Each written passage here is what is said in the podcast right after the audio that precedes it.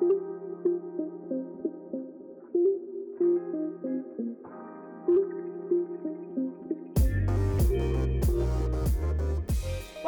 to the Midtown Church Weekly podcast, hosted by lead pastors Cassie and Alex Barron. Midtown Church exists to reveal the kingdom of Jesus together in Kansas City. This podcast explores ways in which we can become more like Jesus, reveal the places he is already working, and ultimately renew the reputation of the local church. Welcome, everybody, to the Midtown Church podcast. I am so stoked for this episode because we are joined, Alex and I, he's here too. Hey, everybody. we are joined by one of our most dearest and nearest friends, coworker, all of the things, family member, I don't know, everything. Amanda Berger. Hey. There needs to be like applause. Yes, there does.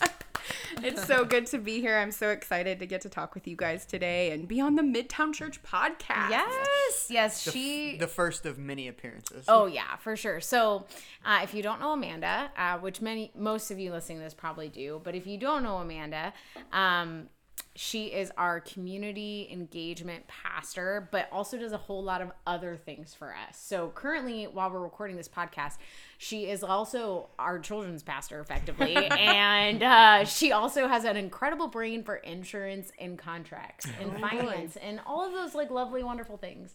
So she helps us out. Again, she just does yeah everything. So, uh, but Amanda uh, Harrell's originally from St. Louis, Missouri. Yes, I do. So not too terribly far from us. Um, but she got her biblical studies degree at Evangel University, which is where we met her, Alex and I. Um, well, really, Alex met her. I Yep. guess we technically didn't meet, which is kind of know, sad. till years We were, like, later, huh? Passing wind, passing in the wind, or something.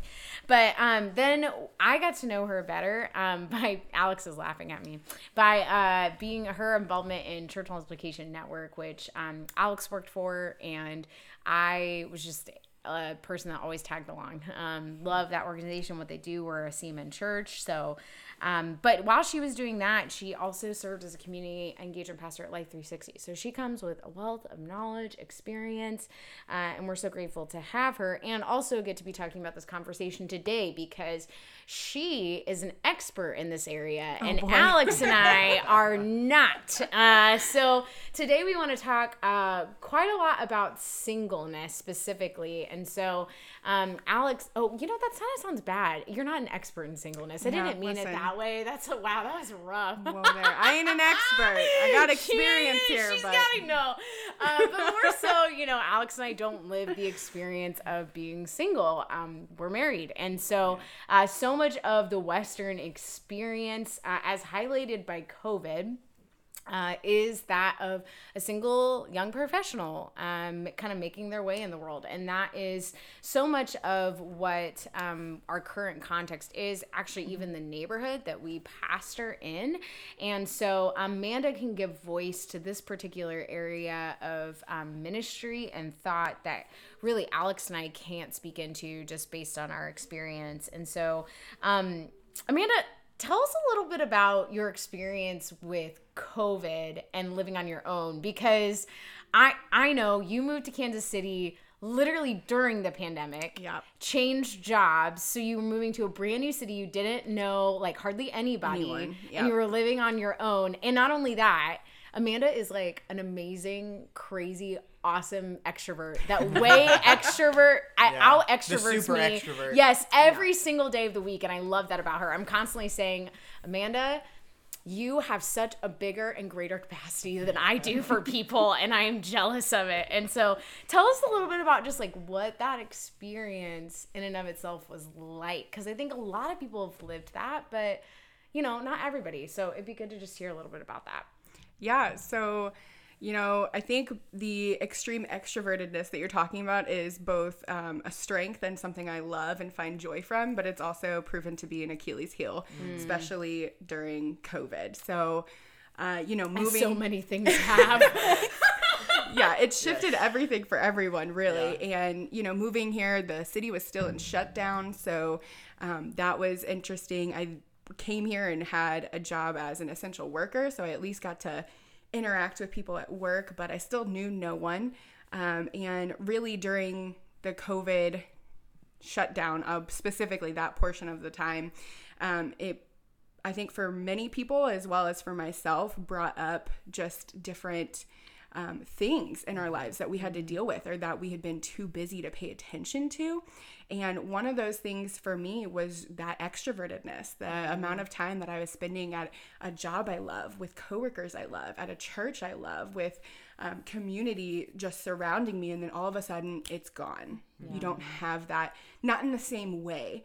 Um, you know, as much as we all have grown to love Zoom and FaceTime, she said so facetiously and ironically. um, it's just not the same as Yeah. you know i heard somebody once put it this way of like we are in a sensory deficit we no longer have that yeah. ability to like sit next to somebody i don't even have to be touching you. I just i'm a quality time person. I want mm-hmm. to be in the same room and we can just sit in mm-hmm. silence and that was taken with covid.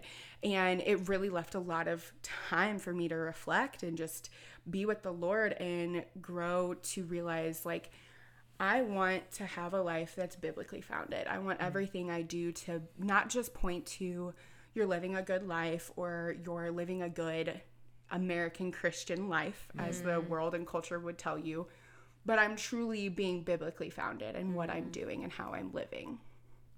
That's so good. I feel like um, you're right. So much of this like time in COVID has brought to light things that we thought were strengths and revealed just some of the weaknesses behind that. And um, I think it extends beyond just the context you're talking about. I think we can all relate to that in some sphere. Yeah. I think maybe the uniqueness, uh, specifically with this topic, is the way in which it intersects with the church. So, so much of um, specifically singles experience in the church has not always been the greatest and so we want to talk a little bit about that today.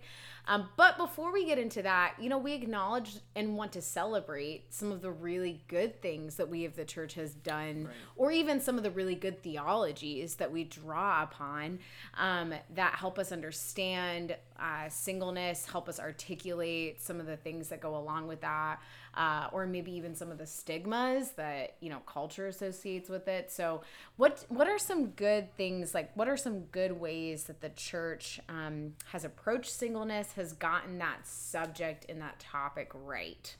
Yeah, that's such a big question. I think the things that come to mind for me are things that are done well, but if we're not careful, can be manipulated into something not good for us or not as um, Christ would have it in our lives.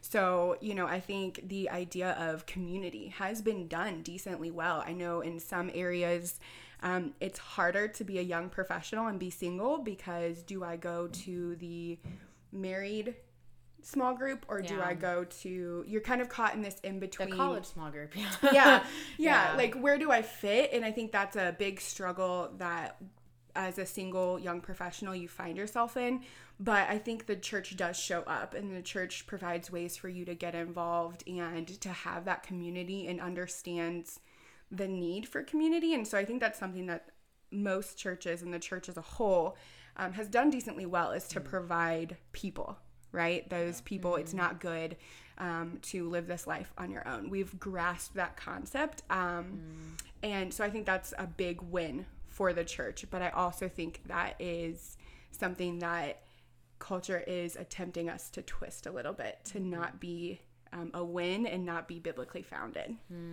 Yeah, I think we- I mean Western culture pushes this agenda of individualism really hard, and I think as the church we have this robust doctrine and philosophy of community that says i mean even even the sermon on the mount you have jesus speaking of you know women who have been victims of divorce. And i say that intentionally in the first century they're victims of the man's choice to move on um, because they had no choice in their own. And yet here's the church they are integrated and incorporated into our life and into our body um, they're not charity cases but actually someone who has a lot to say and likewise like we as the church have the privilege of learning from people who are single if anything they have a closer seat to Christ's own experience than we do. As Cassie and. I being a married couple,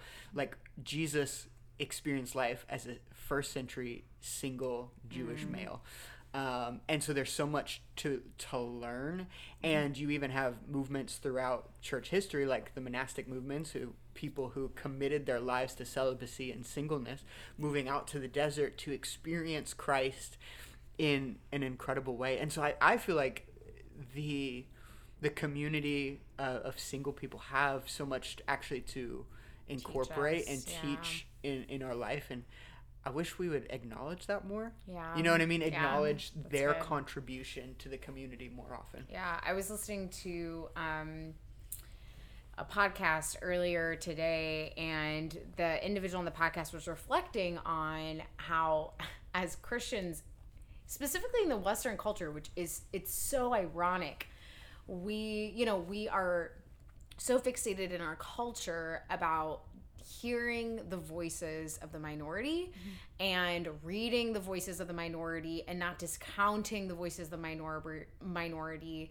Um, and yet as western christians we forget that reading the scriptures in and of itself is listening to the voice of the minority and to discount the writings of of scripture of specifically of Jesus in the gospel is to discount a minority voice. Mm. An individual that was not white and was single and was not in a relationship. And so so much of what both of you are saying is reminding me of the fact that you know not only has the church the, i mean the church has gotten this community aspect piece i think right for singles and provided an avenue uh, for that community to happen. But um, theologically speaking as the church we have some pretty like strong ground to stand on for minority voices and those that are you know single. And how cool is that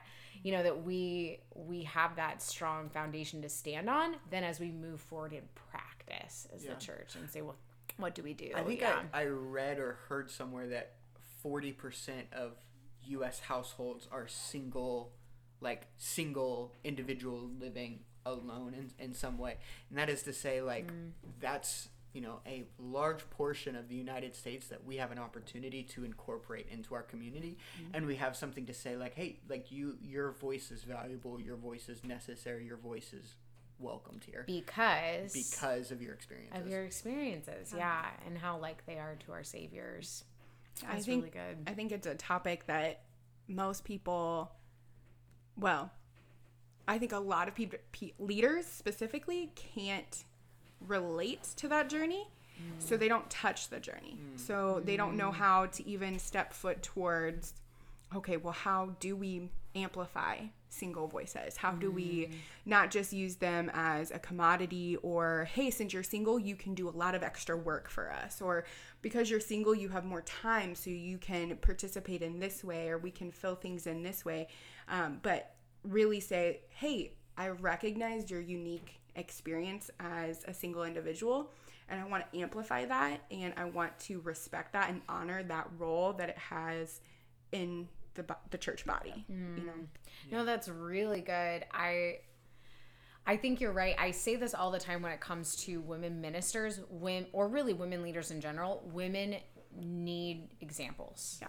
And in order for for minorities to feel like they can step into areas of leadership, they need to see examples. It's so important. Um, the the moments that I see women show, I you know I sit in circles where um, of, of pastoral leaders, and the moment that I see the most women show up to gatherings is when a woman is speaking, hands down, and it's because representation is so important. And to your point, Amanda, representation of singleness is so important in our churches and is like such a minority in our churches compared to comparatively to the demographic of the areas that we serve. Like if you just look at this particular neighborhood that we serve, a majority of people living in this area live alone. And so for us as a church, it's saying, okay, if that is what our area looks like, that is what we need to look like as leadership. And so that's why I'm so grateful for your voice um, and the leadership that you have in our church because you're right. We have got to have representation. If we don't have representation, it does become a topic we just don't touch. Without, I'm, I'm interested in this, without naming names or specific examples, are there any practices or things you've been told or heard in church that you just are like, let's never never do that or say that again? Like what like what's the most good... bizarre or like thing that you continue to hear and you're like hey let's stop doing that we're well, putting you on the spot let's just start with and i feel like any of my single people out there in a church setting you're gonna identify with this just because he's single and I am single does not mean that this is a match made in heaven, nor that we should even necessarily go on a date, honestly, sometimes. The, the like, only things you have in common is your relationship status. Yeah. yes, that's literally it. I don't know how many times that has been attempted and I'm like, I know you adore me and you want that for me. I appreciate that. But you know, it, we don't gotta play Cupid all the time up in church. Mm, like yeah. it's just not necessary. Um, but I get I get the heart behind it. Um, I think something else too is, and I found this very interesting as a female being single is the opportunities for a male to serve when they're single versus the opportunities for me as a female to serve. Um, just in different areas like oh no and guys can identify in a different way there are limits for them when they're mm, single yeah. um, you know i think oftentimes when it comes to youth and kids they're really kind of cut off from those um, areas mm. to minister in and you know i think that there's things to be said on that um, and obviously precautions to be taken but um, I do think it's the flip on that is as a single female, I'm expected to do do all of youth. yes, yeah, yes, and so I think it often for me just rubs me the wrong way. I love the tiny humans. Don't get me wrong. I can hang with the youth with the best of them. Yeah. Um, it is something I enjoy, but you, I think there are extra boxes, and I think everyone in their walk with Christ can identify. Um, we've been put in a box because we put God in a box, honestly. Yeah. We put the ministry that Jesus did in a box. We want it to look a certain way, and therefore we put each other in boxes that I think sometimes just take us saying, no, no, no, that is mm-hmm. not the mm-hmm. box God called me to. He's called me to something else. And I think we have to really relearn how to be learners and good listeners and be able to encourage like what are you hearing from the lord not what i hear from the lord for you but what are you hearing and how can I come alongside you to make that happen? Yeah. Oh, that's really good. That's really good. I feel like we've kind of already hit on this a little bit, but I want to dive deeper into this particular question. What has a church gotten wrong when it's come to singleness, whether that be in action or in like word? What what have we gotten wrong? And then the follow up question would be like, how do we how do what are some remedies to that? Yeah. So I think, you know, we, we did talk about, you know, the representation. I think we have to get that right. It should be something we are intentional in seeking out representation for that and giving a place, a seat at the table for that. Um, I think that I was kind of talking about community. So I think that's a really great thing that we've done. But I think as individuals um, and as a church, this is something we can help hold each other accountable for but as individuals, we really have to start checking our heart with community. Mm-hmm. Um, I talked about, you know, my journey during COVID was really about how do I have a good biblical foundation to what I'm doing. And part of that with my extrovertedness was I'm constantly surrounded by people. I love people. I was doing ministry with people, had friends around me, had mentors. I felt good about the people in my life. But when all of that was washed away, I found myself in a place of loneliness that, you know, prior to COVID maybe existed, but I didn't give the time in my schedule mm. to acknowledge. And I really wrestled with this like, okay, well, what what should friendship look like and really mm. dove into like what does the bible say mm. friendship and community should look like and it's much more than what culture is screaming at us. So I'm a mm. big Grey's Anatomy fan. I love. Yes. um, I am a big like Grey's Anatomy fan, and one of the things if you watch Grey's Anatomy or see any memes about Grey's Anatomy, you know that Meredith and Cristina are the best friends that anybody could ever have.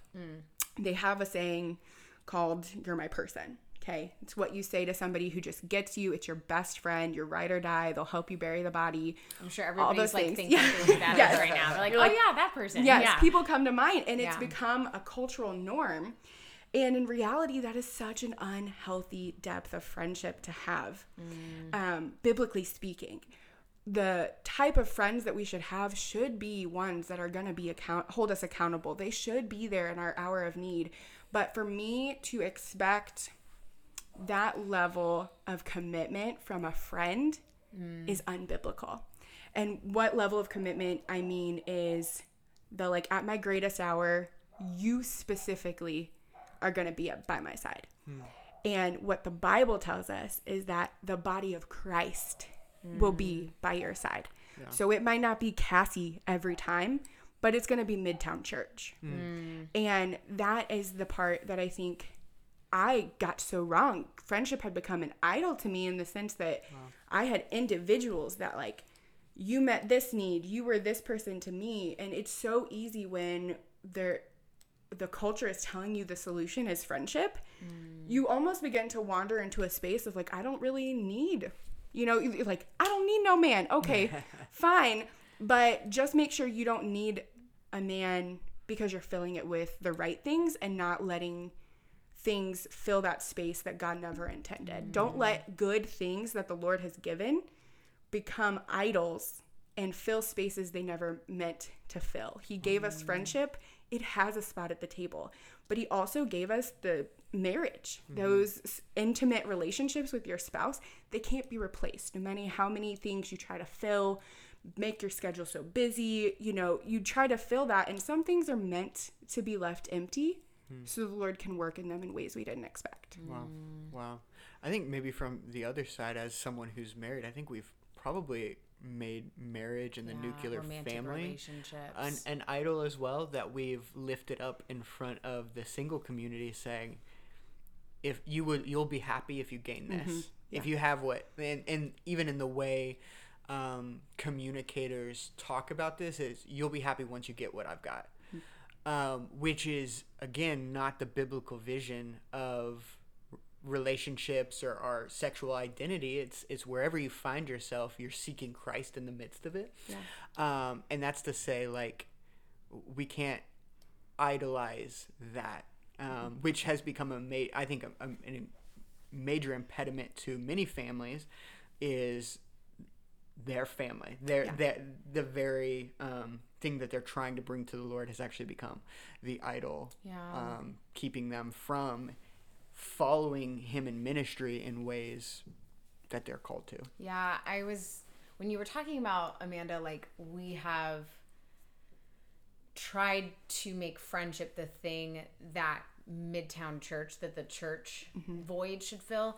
It made me think of like uh, how our Western culture, the idea of individualism has so permeated like every single permeated every single part of our life, um, and almost in the sense of like as an individual i need another individual to fill these places but i don't need to rely on all of these people like and coming from the bible being written in a collectivist culture and one that I, I probably think is more near and dear to the heart of Christ.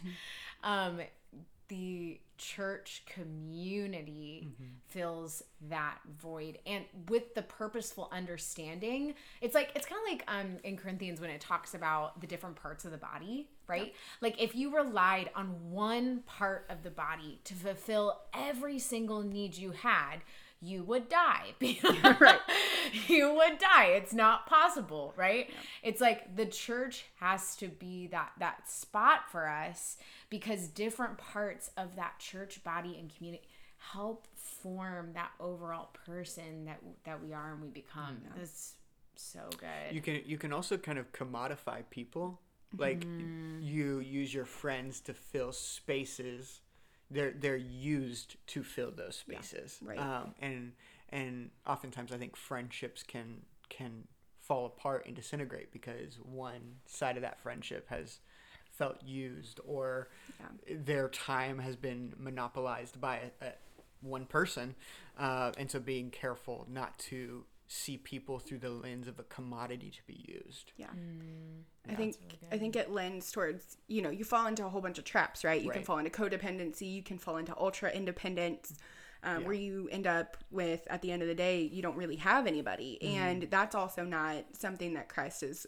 called us to either. I think there are boundaries, and everybody goes through a journey of figuring out what place should this have in my life. And for mm. for me covid was that time for me to really evaluate. Like i loved work. I was busy with work and i loved ministry so much that it also began to fill so much of my time. And i think there are lots of instances like that. And i would say you know one of the things that i in my evaluation of friendship that was very clear to me in the Bible is that your friendship should be more than just a venting buddy. It should be more than um, your hype man. And those things are great aspects of friendship. They should also be people who, if you start to come, like if Cassie was going to come to me and she was going to vent to me about a problem, my response should her to her should always be redirecting her to Jesus. And if it's not, I'm not fulfilling my biblical role as a friend. And that pushed me because I'm like, okay, am I being that type of friend?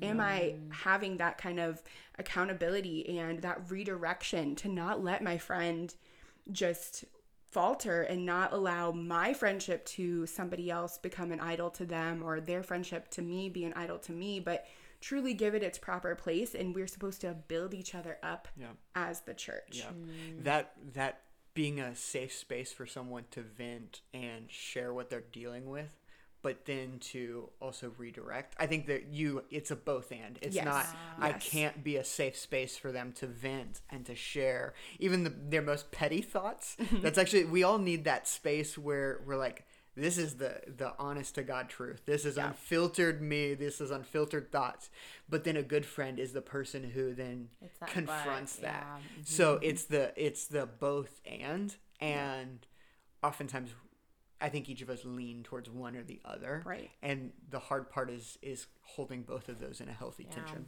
Yeah. Uh, we're kind of winding down on our time here. Um, we could probably talk about this for a lot longer, but what are some like books or resources or things that you have found over uh, just the course of maybe even just this last year, even if it's just one or two books that you could recommend for someone that's kind of struggling with loneliness during like this time of COVID? Um, or singleness, or maybe even friendships and kind of the role that that plays. Um, what are some things that you would recommend?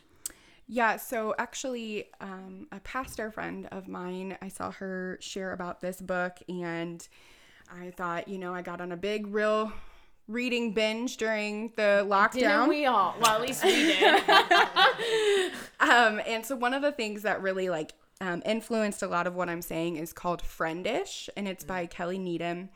Um, and it is a it's a decently short book, but it's also a very challenging one. Um, one that definitely challenges the status quo and a lot of things. For me, as I was reading it, I was like, no, you're crazy. Like that can't. That's fine. There's literally nothing wrong with that. And then the more I read, and then I finally got to the end of the book, the more I was like, no, Amanda, you got to check your heart on this. So I definitely encourage people if you're um, thinking about just friendship and the role that it should play, the expectations you should have, what the Bible says about all of that. Friendish by Kelly Needham is um, a book I would highly recommend. Oh, that's good. That's good. Thanks so much for joining us. This has been a treat, and I hope this is the first of many podcasts that Amanda Berger will be sharing with us. Hey, thanks for having me. It's been great.